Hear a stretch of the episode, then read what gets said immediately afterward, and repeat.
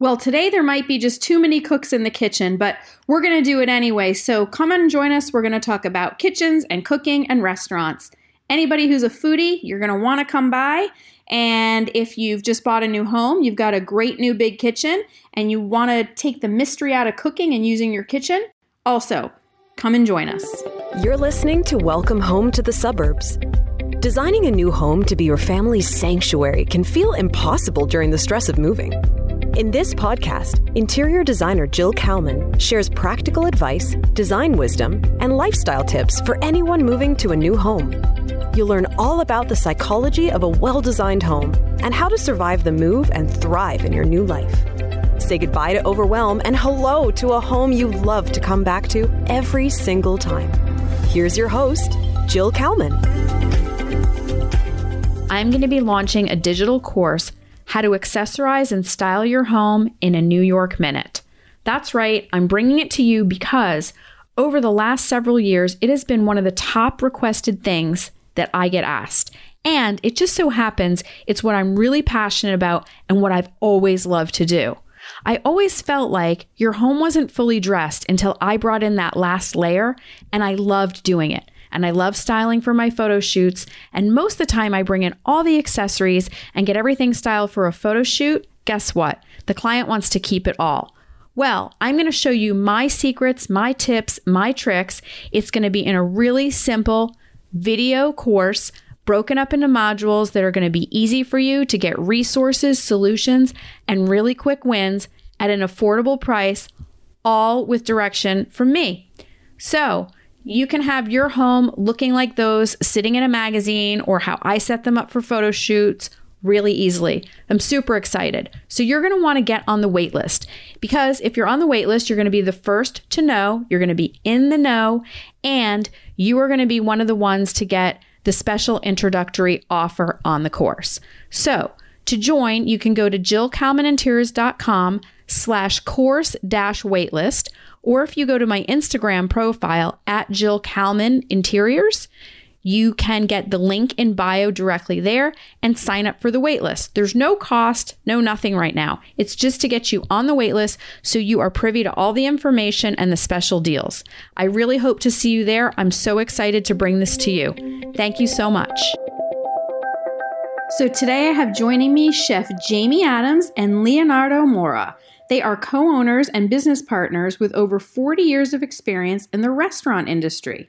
They both love to eat well, drink, and be merry, and both have gotten pretty good at selling that whole thing with their two Atlanta based restaurants, Il Giallo and Lagarde.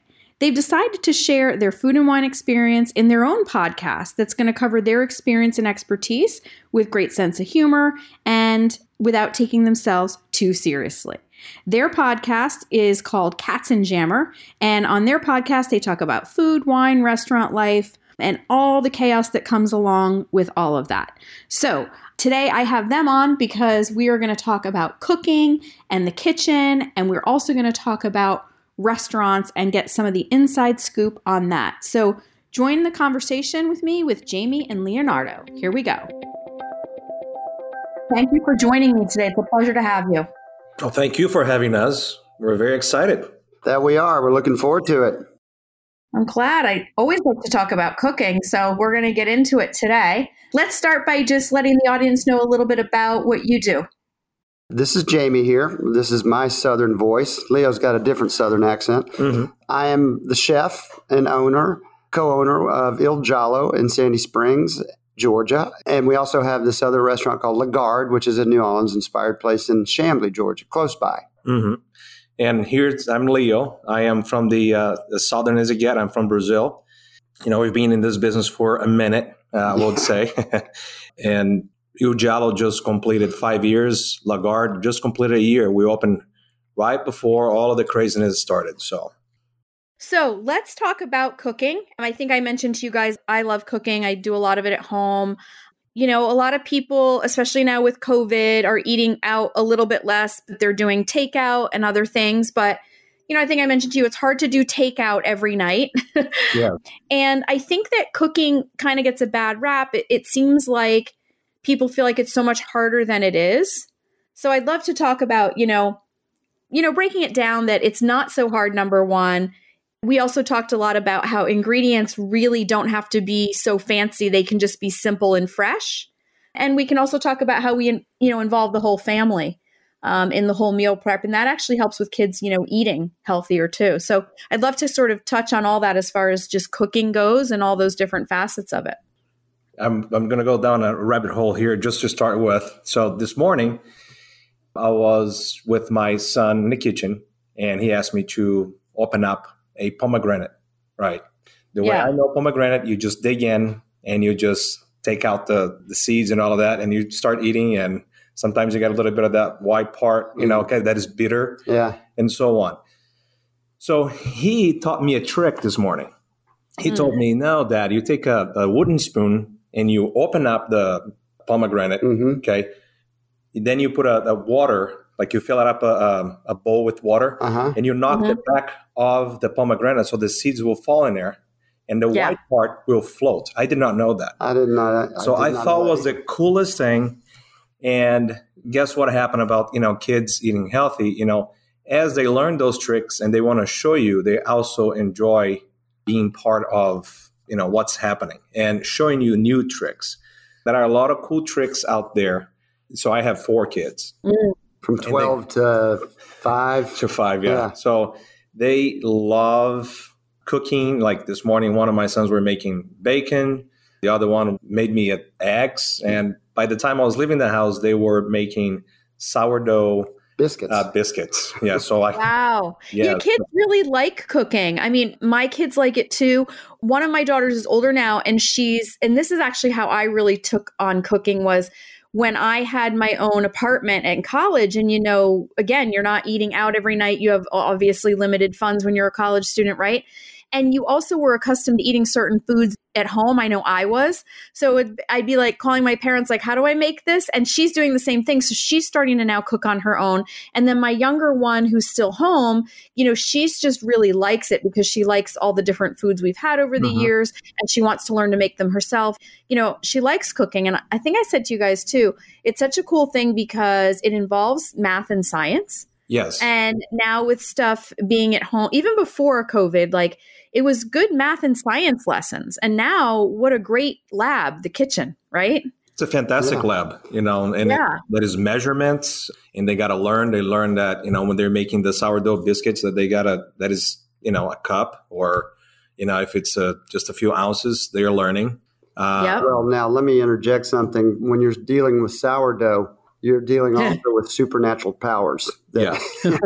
that yeah. thing has a life of its own, and you have to learn how to understand it yeah. and understand it and, and, take it as it's acting. You know, you, very little what we do to it yeah. works. You know, well, we have to we have to listen to it and understand it. Well, usually my wife, by the time right. she says, "Okay, now you can make," it means that right, it kind of is it, on right. that spot where you know usually is that. So don't think that the kids do the whole entire, but they do enjoy it and they cook and then yeah. they eat like you know. So you know the flip side of that is I was the youngest of five kids, and my mother was just a great cook. You know, and mom and dad were both from New Orleans, and my father's favorite thing in the world was to either eat what mom made or, or go out. But you know, there were these classics that my mother would make all the time, and as a little kid, I was always just drawn to the you know the whole process of how she produced all this food, you know, from chopping the vegetables to boiling the cauliflower or the broccoli or, you know, frying the chicken, making the soup. You know, I, was just fascinated by all that stuff. And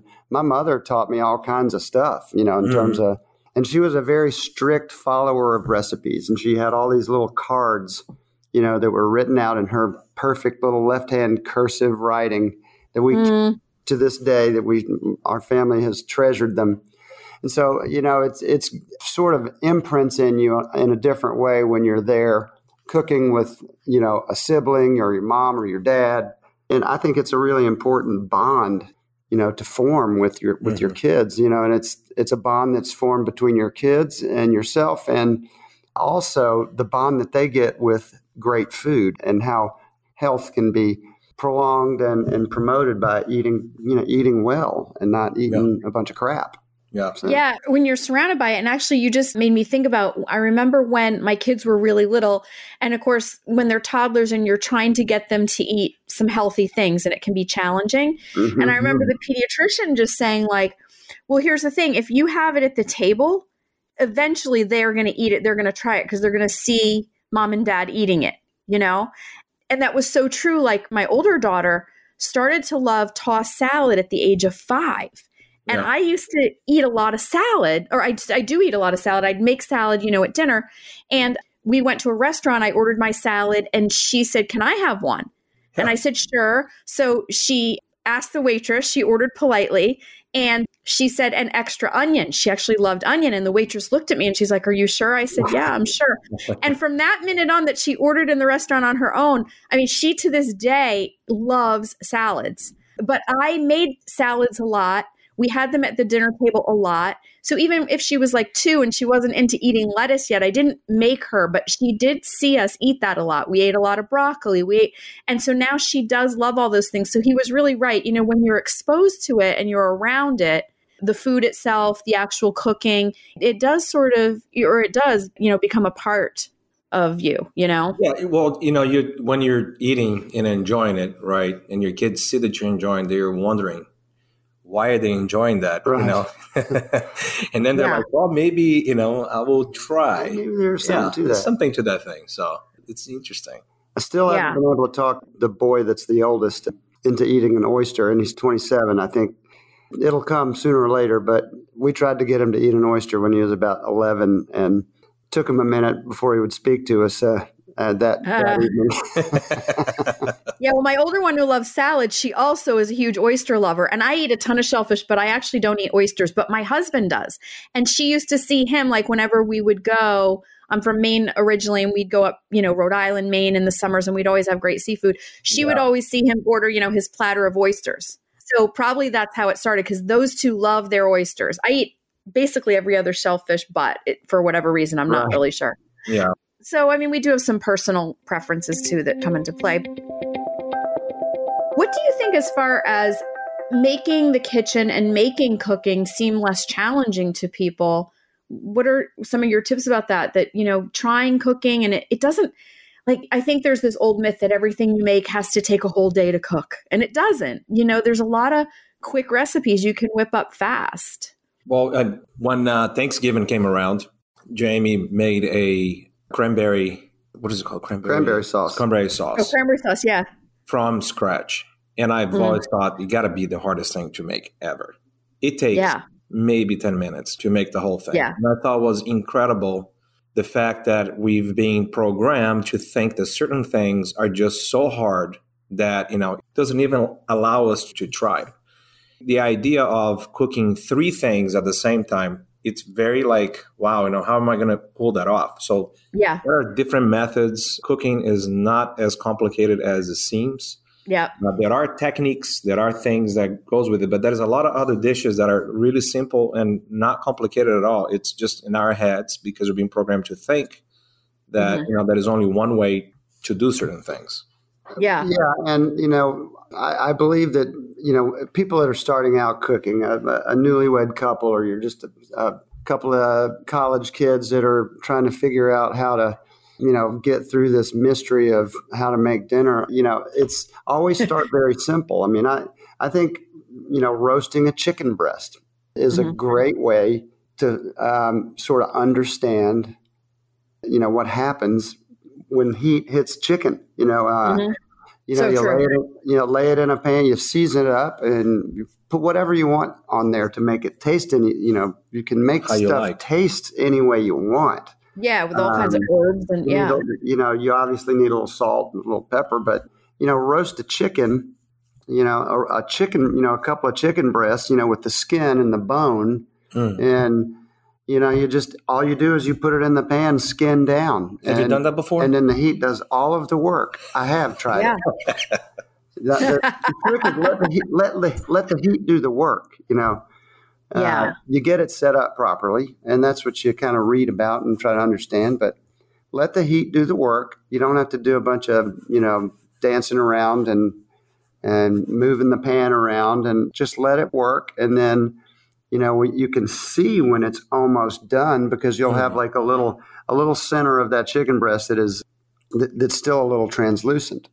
And that means it's Yeah. almost all the way through and you flip it and it's done. And you just have to try that but start simple. Don't try to do all these complex sauces you know that are- you've got to things like you know that you get in restaurants you know you get a butter sauce. You know butter sauces don't do a butter sauce at home it can be complicated and you can break it and it's just you know not a great idea just you know if you want to make a little sauce in the pan for example with that chicken you can put a little chicken stock in there just a little bit not a lot put a little Mhm. tiny bit of butter and some olive oil and some parsley and and you have a little pan sauce you know Mhm. and Yeah, like a, I think pan gravies are great. I mean, and I think I was saying to you too, like you, we have to trust ourselves, and it really is common sense. And it is also about using all of our senses when we cook. Like you said, look at it. Does it still look raw? Right. Smell it. How does it smell? Does it need some more seasoning? Right. Taste it. right All that are, I mean, I use my senses very much when I cook. For me, I think I like cooking better than baking because baking's a little bit more like how you said your mom cooked, where everything was very exact. For me, I love sauces and soups and stuff because there's a little bit of leeway, a pinch of this, a pinch of that, Right. you know, and you can't necessarily mess it up, but you're using your senses. And so if it smells, you know, a certain way or tastes a certain way, you can balance it out with another flavor. There's a lot of common sense involved. And I think you bring up a good point. We just kind of, like everything else in life, it's like our mindset about it. So if we've kind of built up this big thing of, oh, I can't do it, then guess what? You can't. But if you can just release yourself to say, I'm going to try this. And the thing about cooking too is you might really end up loving it. I find it very therapeutic. When Mhm. I'm cooking, I'm thinking very little about anything else. So it's really good for your mind. I like it because I like to work with my hands. I'm creative. So it's sort of another creative outlet for me. And I find it enjoyable. I also like to feed people. So if I, you know, want to have friends over for dinner, I love to cook and feed people along with my family. So, yeah, I think people need to just kind of break those walls, break the rules like we talked about, these sort of made up rules that we think exist, don't. I agree. And I think people just need to go for it because cooking can really be fun for the whole family, like we talked about. Yeah, and yeah the other thing that I I was uh, just thinking about it is the sense of accomplishment that you get after you're done with it. And let's say that you're feeding your family. You know, the the good thing about your family, they're going to be honest. yeah Uh, according to them, five percent of the time when I cook is horrible, and then I have ten percent of greatness, and then the rest of it is good. So Right. you know, it's uh, so then I know, you know, if somebody's coming over, you know, what I should cook because I know there's a ten percent there. You know, it will be, you know, a hit. But the sense of accomplishment, the smell that goes in your kitchen, all of that is such a great. It's an experience, and I think you know the great thing of being in restaurants for I, I would say Jamie and I is the fact that we look at someone in the dining room, they take a bite of whatever they're they're taking a bite, and they make like, mm. I'm like, uh, we we're- have accomplished. we're always looking for that face That's Yeah. the you know the experience, and the experience at home is so important as well. You know, when you really yourself, is. you know take a bite of that dish, and you're like, mm, this is so good. You know, it's it's a great accomplishment. And you know, Jill, you really you hit the nail on the head. Is you've got to use your senses. You've got to taste your food. I, I tell that to our cooks all the time. You have to taste everything every step of the way, and it starts Mhm. by tasting before you even start cooking. You know, one of our Yeah. things that we gotta you have to always check your mise en place. You know, if you've got if you've got a little marinara sauce that it's like a building block, you got to check it. You got to test Mhm. it, taste it, be sure it's right. You know, be sure it hasn't either spoiled or it lacks seasoning or you know whatever. Whatever it is. But using your senses is 100% what cooking is all about. You can gain the knowledge pretty easily on YouTube in terms of you know technical things to do Mhm. but Mhm. you cannot replace using your senses in any way, shape, or form when you're cooking. No, no, no, no. Yeah, it's so, so true, so accurate. And, you know, I think there's been a lot of studies, as we talked about, like when kids are part of the cooking process, they will eat it. And so that leads me into home gardening because home gardening's been a trend for a while. And then COVID, like a lot of things, has pushed that trend into overdrive Mhm. a lot of people are setting up home gardens and they're finding that when they and their family are growing the food together, then they're using that food as ingredients in their recipes. Everyone's more likely to eat it. And I'm sure as restaurant owners, you guys also source from local farms, right? And local yeah. ingredients. Right. Yeah. So, you know, you know, local fishermen, local, you know, whatever we can find that is nearby, it's always the best bet. Uh, you know, it has not been transported in a big truck, just coming in. They catch it, they bring it mm-hmm. to us, or they are picking. You know, well, like right now we're using Georgia apples for our milk braised pork shank. It's one of the. Uh, oh yeah. We use a yeah. lot of uh, local things that we can, you know, and it's it's a matter of seasonal things too. You know, not it is asparagus not yeah. available all year long, although it seems like that way. Well, it is available all year long if you want it to come from you know Malaysia or Chile or yeah. you know wherever. And you know, asparagus has a very short window in Georgia. You know, mm. uh, so you know it's you know, in in our position as restaurant owners, people want some of that stuff year round, and you know, there's a few things that we will do year round, but one thing that we don't do year round is tomatoes. And you know, tomatoes yeah. are one great thing that you can grow at home and mm-hmm. great results with several different kinds of tomatoes. You know, cherry tomatoes, you get some big heirloom tomatoes that are just mm. yummy, delicious, and you can grow the Roma style tomatoes. Mm-hmm. They're really easy to grow. Although that being said, my wife and I in our in our last house, we could not get a tomato to grow anywhere on the property. uh, maybe you didn't have enough sun or something. I don't know. That's weird, right? No, I, we, I think something might have been wrong with the soil. I was about to say maybe the soil, yeah. Um, but we have high hopes for our new house that we just moved into because we got a big backyard that we can plant a bunch of stuff. But you know, the whole thing about you know, planting it, watching it grow, you know, as as the kids are are paying attention to it every single day. You know, our kids are grown up now, but they still in our old house we grew all kind of stuff, cucumbers, eggplant. I remember the eggplant. All kind of stuff. And yeah. you know, they would like go out and check it, you know, and say, I think it's time to pick the eggplant, you know, and but now they'd say, you need to go pick the eggplant. It's not like they're picking it anymore, but they're telling you what to do. Right. but you know, it, it, gives them a you know an attachment that that makes them want to eat it. And you know, another great thing to grow that's very easy is herbs. You know, rosemary, yes. sage, thyme. I was going to say, yeah, basil, know, oregano, yeah, all that stuff. You know, is real. You know, and um, rosemary, thyme, sage oregano, marjoram, those are all perennials. You know, you, you mm-hmm. just tend them and they'll last forever. You know, basil, you got to, yeah, mint is a weed. You know, yeah, you got to find a spot that you're okay if it takes over. Mm-hmm. But using those herbs in your daily cooking gives, you know, it just gives such a different flavor and a freshness and and a depth of flavor that you don't get out of you know the dried stuff you know dried stuff gets really really strong really concentrated but yeah you know a little bit of ro- you know a little rosemary sprig tossed into into that pan that you're cooking the chicken with you know just yeah take the sprig and put it in the pan with the oil and it's going to impart flavor it's going to create aroma smash a little garlic clove and put that in there and then you got another another layer and those things, garlic is is a little bit difficult to grow, but yeah, I've tried that one. I'm, yeah, it's, it's hard. Yeah, the kids tried too. Yeah. No success. I've heard that's hard. The thing with herbs is you can even have little indoor herb gardens, which is nice in your kitchen. Yeah. You know, yeah. so there's ways to do that, and that's fun. And I think that you know, aside from the garden, the farmers markets have been a big trend over the years. And so, even if you are unable to have a garden of your own, being able to go to a farmer's market, and even with COVID, some of them are still available. They're doing them in different formats and things, but you mm-hmm. can still get some fresh local farm food. And like we talked about, ingredients don't have to be fancy, they just have to be fresh. You know, right. yeah. sometimes it's like three simple ingredients that taste delicious.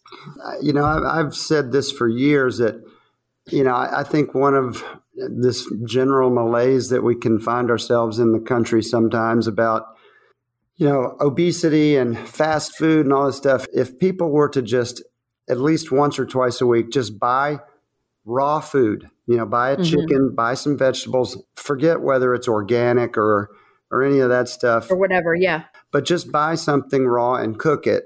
You've taken a huge step towards, you know, having a, a healthier diet and, you know, use butter, uh, eat real yes. cheese. Yes. You don't have to eat I your agree. body weight, but you know, use real food, use clean food, and you will be Yeah. healthier and happier.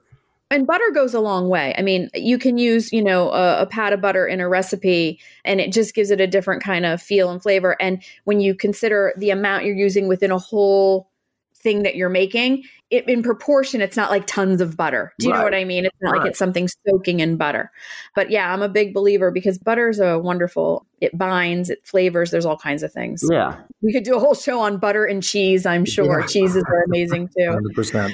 You know, we all like them. But yeah, it's okay to use some fats. There's a, uh, you've probably heard of it, and I hope I won't misspeak the title, but it's called Salt, Acid, Fat, Heat. It's a series on Netflix. Have you heard of it? no, I haven't. It's amazing. And it's about whatever you cook has to have those four elements Yeah. happening. Yeah. And so the fat can be healthy fats. It doesn't have to be butter. In fact, she does a lot of cooking throughout Italy. And so olive oil, you know, and other vegetable oils and things like that. So from a science standpoint, those are kind of the four things that need to happen to merge or converge, right? To make something, you know, mm-hmm. cook. That is one of the mysteries of cooking. You know, you have to have those elements. You know, Yeah. and when you do get those things all in, in one, you get you get a really wonderful result. You know, and back to using your senses. You know, I think one thing that people don't really understand about you know how to go about seasoning when they taste it and they go, well, this is bland. You know, what do I do? yeah. Yeah. you know, f- step number one is maybe try some salt. But if it tastes Right. a little bit salty, then maybe maybe a little lemon juice, maybe a little Yeah. splash of vinegar. Mhm. you Yeah. know, so salt, acid, sweet, savory. fat yeah The yeah fat, and that's like with slow cooker cooking which can be so convenient i always tell people make sure your slow cooker has like a browning mode. If it doesn't brown uh, because if you just throw something in a slow cooker with all that fluid to me that's just like a poached meal. And so i don't think it's going to have the same flavor. Like if i'm making a beef stew in the slow cooker versus the stove top i brown my onion first. I brown the beef first. And I think you need that for flavor. I think, you know, poaching is one way of cooking, like poached salmon, poached eggs. There's things you can poach, but like a whole stew or something like that, you have to do that browning first with the heat. Yeah, Um, I think to true. get rich Now, I will- flavor. I will say that I do a lot of braising, and Mhm. and particularly I do it I do it fairly hot and in the oven. Yeah. And for some things, I do skip the browning of the meat. Mhm. But my philosophy for braising is make a soup that is so good you just don't know what to do with it. So then you Yeah. slide that piece of meat in there and cook it for four hours, and then it's you know you go up to a whole nother level. And then while it's in the oven, you know that meat will get some of the caramelization and the browning, but definitely browning the vegetables really good in a pan and seasoning Yeah. them. Adding some wine and you know layering in the flavors with the different things that you're putting into it, and then Yeah. you make that taste like you're ready to just put it in a bowl and have that soup. That's exactly. That's, that's your good start to a braise. You know. Yeah, like I made a minestrone over the weekend, and so there wasn't even any meat in it. But just the beginning, doing the onion, celery, and carrot in the beginning, I browned them. You know what I mean? And then before I mm-hmm. added in my fluid and all that. So right, right. yeah, That is- yeah. And again, it's go. it's kind of like you're using your senses because you turn the heat on and you want to see some caramelization, some Right. browning, and then get some smells wafting up, and then you're like, okay, now I can toss in this. And it really is just about using, just sensing it and trusting Yeah. yourself on that. One advice that I would give would be, you know, watch out for your salt right at the beginning because mm. Right. you know the the liquid's gonna evaporate Mhm. and that's gonna become a little more concentrated. So you can always add. You know, the thing Yeah. about salt you can't subtract. So Yeah. Yeah. gotta watch out. If I'm, let's take risotto for example, which I think is a great, great one pot wonder meal for Mm. you know for a home cook. That's it's really not as hard as everybody. People leftovers. think it's the hardest thing in the world to make, but it's really pretty easy, and it, you can clean out the refrigerator with leftovers. Yeah. But you typically want to, you always want to put just a little bit of salt in the risotto before you start, so the salt will get into the kernel. Now the Mm. liquid around it, you know, you want to be easy. You know, you season it at the end because Mhm. otherwise you're going to end up salty. And that's a very good tip. Yeah, that's a really good one. If one of the big eyesores in your house is cords everywhere, and now with all the charging cables to charge all our devices, cords are everywhere and they look messy. So you're going to want to look into coily cables. Coily cables have these wonderful magnetic sections along the cord that you can keep the cord wrapped and tidy. They also come in white. They come with several adapters and in several lengths. So you are going to want to get these right away. They make everything look tidy and neat. No more mess, no more tangles. So visit the link we put down in the show notes, coilycables.com. Use code WELCOMEHOME20 and you can save 20% off your order. No more tangles with coily cable. So, the next thing I want to talk about, we spoke about it briefly, and I think it's great. You have a lot of input on this. You've noticed over the years, there's a lot of things in kitchens that really aren't necessary that people think they need. So, I'd love to talk about what you think is really vital in a kitchen and things that you think really we can do without. Number one on the list is warming drawers. I mm-hmm. just, I don't. They were so. I mean, so what a trend that is and was, right? Yeah, I you know I don't really understand that. I mean, you know, for day in and day out cooking for your family, there's just absolutely no use in a warming drawer now. If you're cooking for a hundred people and you might want to keep the bread warm for a few minutes, then you know you got an oven. You know, a lot of these houses have got two and three ovens. You know, what do you need a mm-hmm. another warming drawer for? But I also like to avoid a lot of the there's so many gadgets out there that will, you know, seemingly make your life easier. Mm-hmm. Banana peeler? but I like very simple equipment, but it's yeah. got to be it's got to be good, you know. And by that I mean I use a paring knife, a, a very good mm-hmm. paring knife. I use yep.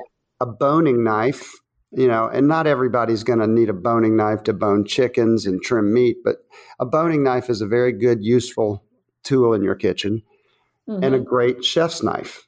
And, you know, with those three knives, you can accomplish almost everything.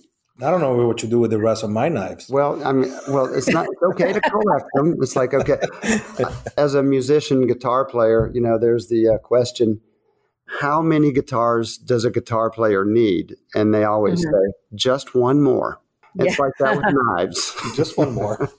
Yeah, it is true. And that's more of a, a desire and a, a, you know a curiosity and, and, and a hobby. But you know, you don't have to clutter your kitchen up with a million different gadgets because that those three things and a, a good peeler, a very good mm-hmm. uh, pe- a peeler, a steel to keep your knives sharp with, and yeah, you know the fallacy of that is people think that the steel is what sharpens the knife, but it's what keeps it sharp, not mm-hmm that it sharpens it. You know, every you should have to put your knife on a stone every three four months, um, mm-hmm. and you maintain it with the steel. You know, you're not really sharpening your knife, but and then I like a good blender, a good strong blender, mm-hmm. and a good food processor.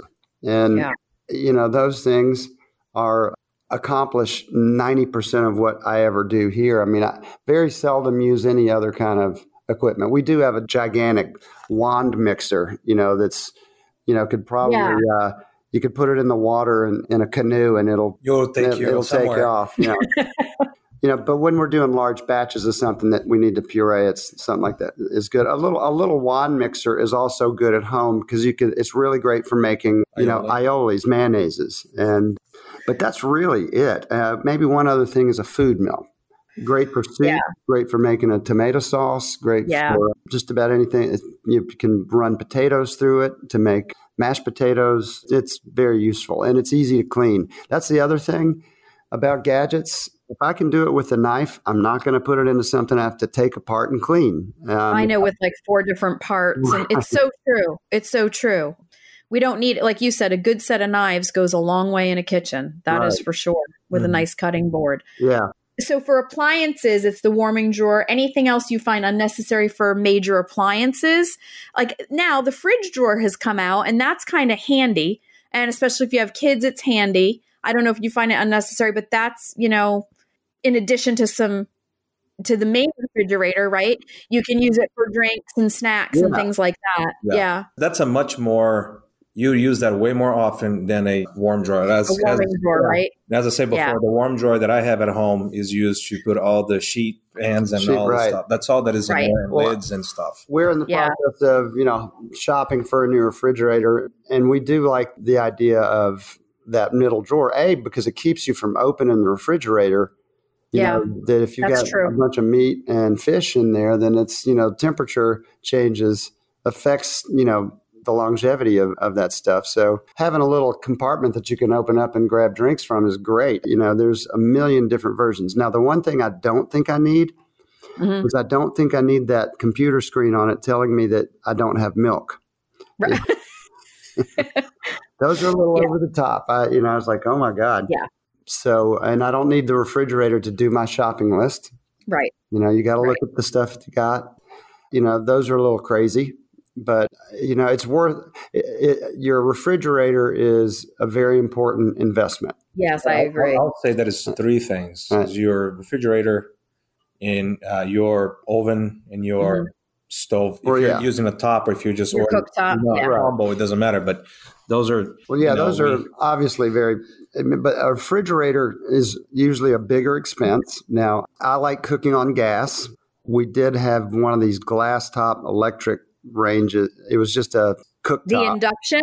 Isn't it wasn't induction. Now, you know, if you want to spend that kind of money, induction is unbelievable. It, I it- just got one, and I'm it's like I love it. It's like a playground. you have the whole range. You have the whole range of induction.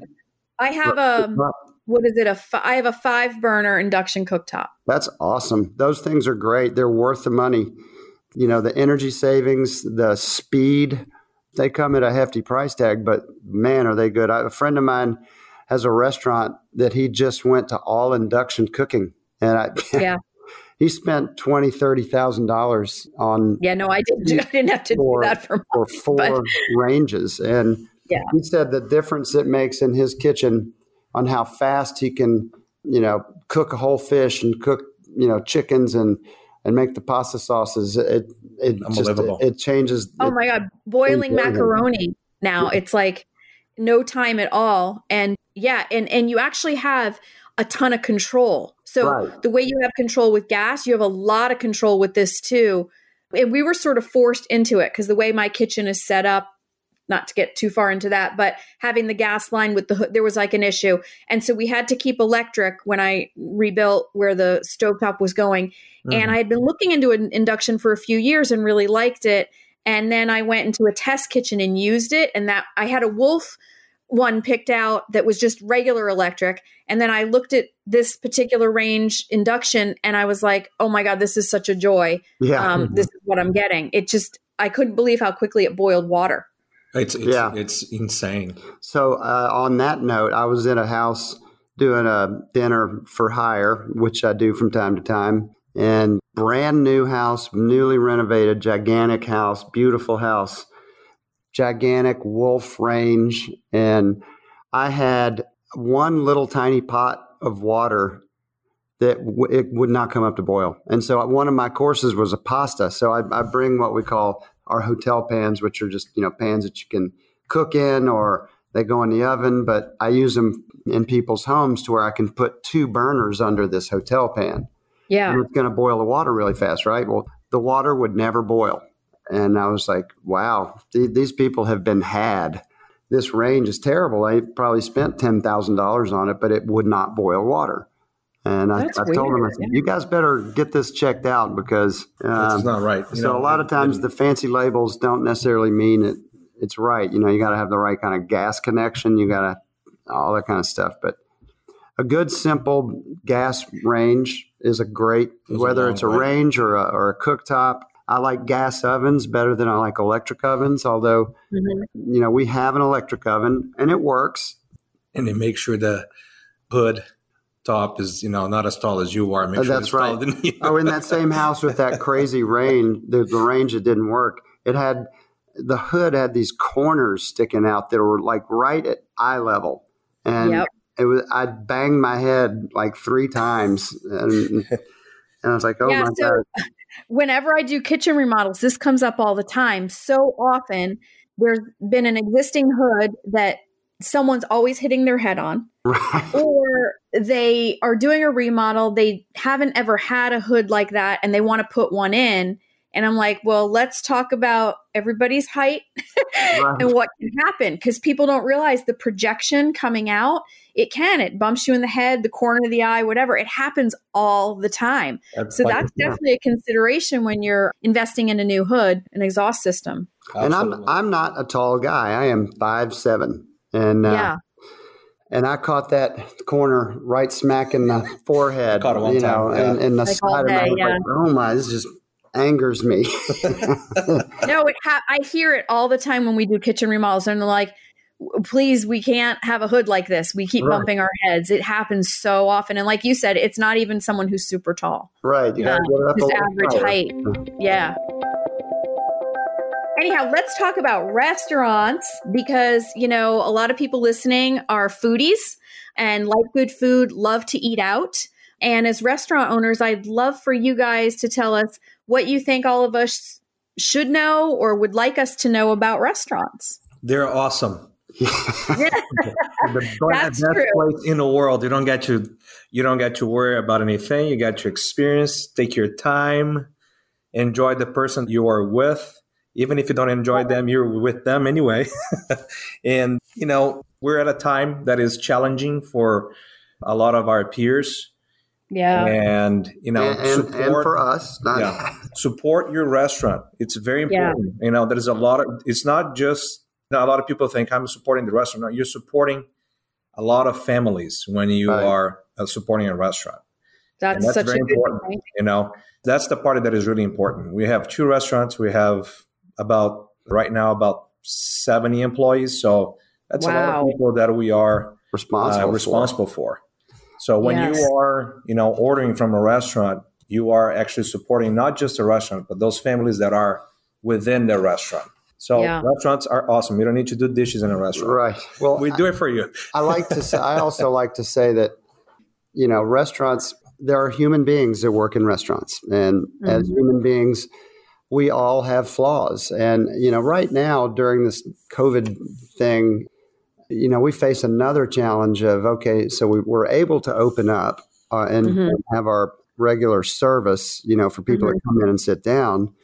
And we've got all of this, you know, crazy amount of to go business that I bet. makes it very difficult because I don't know about what's going on in Connecticut, but I do know that the labor situation in Atlanta, Georgia is unbelievably tight. And it's Yeah. very, very hard to get good workers. It's hard to get workers, period.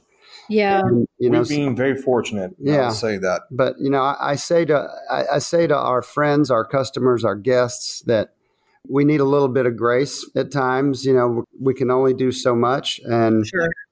I compare dining in a restaurant and what I do for a living, and I contrast that to what my wife does, who is a nurse in you know, electrophysiology, and she's got Wow. needles in people's hearts. You know, her bad day is a little different from my bad day of Yeah. you know maybe taking ten minutes too long on getting somebody's veal parmesan to them. You, know, you, have, you have to keep everything in perspective when you go Sure. out. And Sure. one of the most important things is when you go out to a restaurant, be nice Thank you. Yeah. be nice be nice to the people around and if it's just terrible then you know consider it you know you, you might not want to go back but by being nice it elicits you know a great deal more nice things happening I think that's so important. And it was funny because I always talk about, you know, because I grew up in Maine. And the thing about in Maine, like, we're just more humble. We're not very mouthy about things like that. So let's say we're in a restaurant and you don't like the food. You don't say it. You don't beat the waitress up over it. You don't make a thing about it. It's just not, it's like an unspoken thing. It's just considered very kind of rude to do that. And, and so if you don't like it, don't go back. But guess what? There might be 10 other people that loved it that night. And sometimes it comes down to personal taste. So I never was somebody who, you know, felt like you should do that. And it's funny because here where I live, it's a little bit different. And I've seen how people can treat wait staff and other people. And it makes me just want to crawl under the table, you Yeah. know? So I think your point is a good one. And especially now where you're running a whole other side of your business that might not have existed before or existed in such a smaller way with takeout. And I don't know if mm. you guys are doing your own delivery or you do it through Uber Eats, whatever, but like even the local restaurants I've called where we get some dinner from, they're like, and do you want to add a tip for the delivery guy? I'm like, yes, I sure do. Because yeah. I know that he's working harder right now. I know that the restaurant and him are probably making less money right now. And he's doing me a favor by bringing us our dinner. So I think it's really important to recognize that that they are people they're working their hardest and not everybody has the same taste. It's a very personal thing. So you might not have liked your dinner but that doesn't necessarily mean the person did anything wrong. Right. Mm. And, and that, it is a very gracious way that you can say I didn't particularly care for this. Yeah. And you know, sometimes at me as a chef, you know, if if something's not right, I want to know about it. I don't have this, you know, oh, if it's perfect, you know, there's no way it's wrong. It's like, I believe our guests first, you know? Yeah. Well, let's take a look at it, you know? And, yeah. and I always taste something that comes back. And that way I can say, well, you know, this is just actually the, exactly the way it should be. So maybe let's find you something else. Mm-hmm. Yes. Or if you want us to maybe season it a little bit differently, but you know, this is kind of what we do with it. So we just need to probably find something else. And yeah. you can be gracious if you don't like something. Yeah. Or certainly if something's undercooked. I mean, if it's right. chicken and it is, and it comes to your plate pink, the restaurant probably should just know about that from a health and safety standpoint. But Absolutely. I just see so much stuff that's unnecessary the way it's handled and just handled in a manner that could be just very different. And so yeah, I'm all about that because I just doesn't really help anybody to be rude. Right. Well, what I'll say is that, you know, if you don't like something, let us know. Because yeah. it's how we would know that something is not right or something is right and that's not something that you like. Right. And that is, you know, it's like Jamie said, just be, you know, gracious about it. Don't need to yeah, it, it's dinner. It's not, you know, it's not sending troops into harm's way. Yeah. You know? Right. Thank you. Yeah. Yeah. So, you know, so just to, you know, tell us, you know, we want to hear. Every restaurant wants to hear. Like, there are some restaurants I would say that they are a little edgy because they think that they're always, you know, they're right. never wrong. Yeah. So we know that we're humans, we make mistakes. And, and our idea is that what we do after that mistake is done, how we recover from that is what sets us apart. So, yeah. no, you're right about that because we're all human. There's going to be off nights, right? There's going to be nights you're short staffed or some or you're training somebody and so you know it's how you make up for it in the end that's the thing everybody has to give somebody grace like things happen sometimes and it right. doesn't and the worst and, thing that possibly can happen is when somebody comes in and has an experience that's not what they wanted or whatever and then they go on social media and they just yes. assassinate you you know that's yeah. That is yeah. very unnecessary. It's uh, unfair, and right. yeah, I've tried to fix that right. right there or you know invite you back right. so he can make it up to you so there's various ways that we can you know but it's it's sometimes it's very easy for some people to just sit behind a computer and you know yes well, and that could be a series of 12 other shows with, I mean, there's so much happening. You know, people feel so empowered. And it's like, just have the courage then, just kindly communicate to the restaurant owner. I'm sure nine and a half out of 10 of them are going to be happy to accommodate you and replace the meal, give you a good certificate. Right. I mean, a million, a million and one ways they'll correct it for you rather than, you know, you go and you blast them and affect their business on social media just because you feel empowered doing that. Yeah. The other mean, thing I would say is not just restaurants, is any business business. You right. Know, can always give the feedback and let people know, you know, even personally, you know, tell someone, mm-hmm. you know, the way you made me feel, it's not cool, you know? Yeah. So I think it's not just restaurants. I think overall, we all got to be a little bit more like, you know, honest right there and right then, personally yeah. versus impersonally, right. you know, and going behind somebody's back and, you know, that never anyway. works. Yeah. Well, and vice versa. So if you have a great waiter or a great waitress, or you've had a great experience, blast that on social media yeah. as hard as you you were mad. right. I mean, you know, and like when I get really good help in a service industry, whether it's a hotel, a restaurant, whatever, I really make a point to thank that person for being so helpful and even if it means letting their manager know, you know, they were unbelievable tonight. Like we had a great meal or we had a great experience because of them.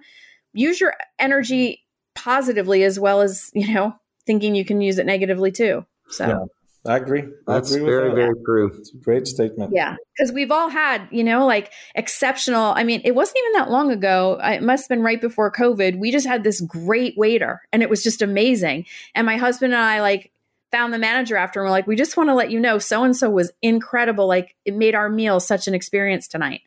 You know? What our former boss used to say? what? Jamie? Well, Yeah. Our former boss used to say, uh, meal can be just good, but if you have excellent service, oh yeah, it becomes an excellent meal. yeah. Pano Yeah. Veritas used to say the food's going to taste better with great service. Yeah. That was top bottom It line. is. yeah, it's so funny. And like, have you ever taken a flight where you have an amazing flight attendant, or, Oh, or yeah. more than one? Like, we've had some that have just been almost entertaining, funny. Like, I mean, it and it makes your trip that much more enjoyable. You know. So it's all all kind of the same. Goes back to the same thing. So this has been a great conversation. Thank you guys so much for coming on and. You guys have a podcast, so I want to close the show by letting people know where to find you, your restaurant, on social media, your podcast, all of it. And we'll put it all in the show notes. But if you want to let us know here, that would be great too. All right. So Katzenjammer is our podcast. Okay. And we have so many other handlers like, you know, Instagram for both restaurants, Facebook for both restaurants, and then websites. But the best way for you to find all of that is you go to theblockmembership.com. Okay. And in there, you're going to find our restaurants. And if you click on the, the restaurants, you'll find our Instagram and our Facebook and all the information that you can about me, Jamie, and the restaurants. That, was- was, a time before that I I'd said all of them. And I was like, well, that take, it took a Long very long time. time. Yeah. So, And your restaurants, you're open and you're doing takeout. You're doing both right now, right? Yes. yes. All right. Yeah. I just want the audience know because we have people in the Atlanta area. So Yeah, Would so love to. both restaurants are open, dine in, curbside, pickup, delivery. We offer all. Our delivery is, is through DoorDash, and you know it's so far we've- it's it's been great. So we Yep. Cannot thank our guests and our friends enough to for supporting us and taking care of all of you know the people that goes with that That's very true. enterprise. Well, thank you so much for coming on and giving the chef's perspective and the restaurant perspective on cooking at home and the kitchen and the garden and the family table. It's really been great. And I think it's nice for my listeners who have recently moved to the suburbs. They have a nice, spacious kitchen now and have opportunities now to use it and nourish their family and all of that. It's it's Uh, really great. One more thing, Jill, that I forgot Yeah. to mention. So on Yeah. YouTube, if you search Leo, uh, Leonardo and Chef Jamie, uh, Yeah. we're now starting putting some videos and how to cook different things and how to make some drinks. So if you're Oh, curious about it, great. just go in. We have thought how to peel an artichoke recently. The second one was about how to cook artichoke. You know, so we're starting. We're going to put more stuff in there as we go. Uh, every Tuesday, we you know if you sign up for our newsletter, you start getting those alerts and with you know Right. all the uh, that comes with it of the restaurant. as That's great. So, all the more for the audience, you can get step by step video instruction from these guys in this new series they have on YouTube. And that always helps learning to cook as well. So, that's awesome, you guys. Thank you so much for coming on. I really enjoyed chatting with you today. Thank, Thank you, Jill. for having Appreciate us. Jill. We really appreciate you and uh, and love what you do. Thank you so much. We'll circle back soon. Take care. All right. You too. Mhm. Bye. Bye. Thank you so much for listening to my podcast. I really love doing it. And if you're enjoying it as much as I am, please head over to iTunes and subscribe, rate, and review. I would love to hear from you, and I would love the support on the podcast. I happen to have on my website, if you go to jillcalmaninteriors.com, some great freebies for you. So I have your mini moving guide, and this is all the things you might not think about, some little quick tips to get you settled and on your way to moving to the suburbs. I have a home planner, which is an amazing thing to help you plan out design because interior design sometimes falls at the bottom of the list once you've moved in and then you're feeling a little bit overwhelmed because you haven't planned for it. So the planner helps you do just that. It's in a really easy simplistic form, it's free to download and it'll help you reach your design goals.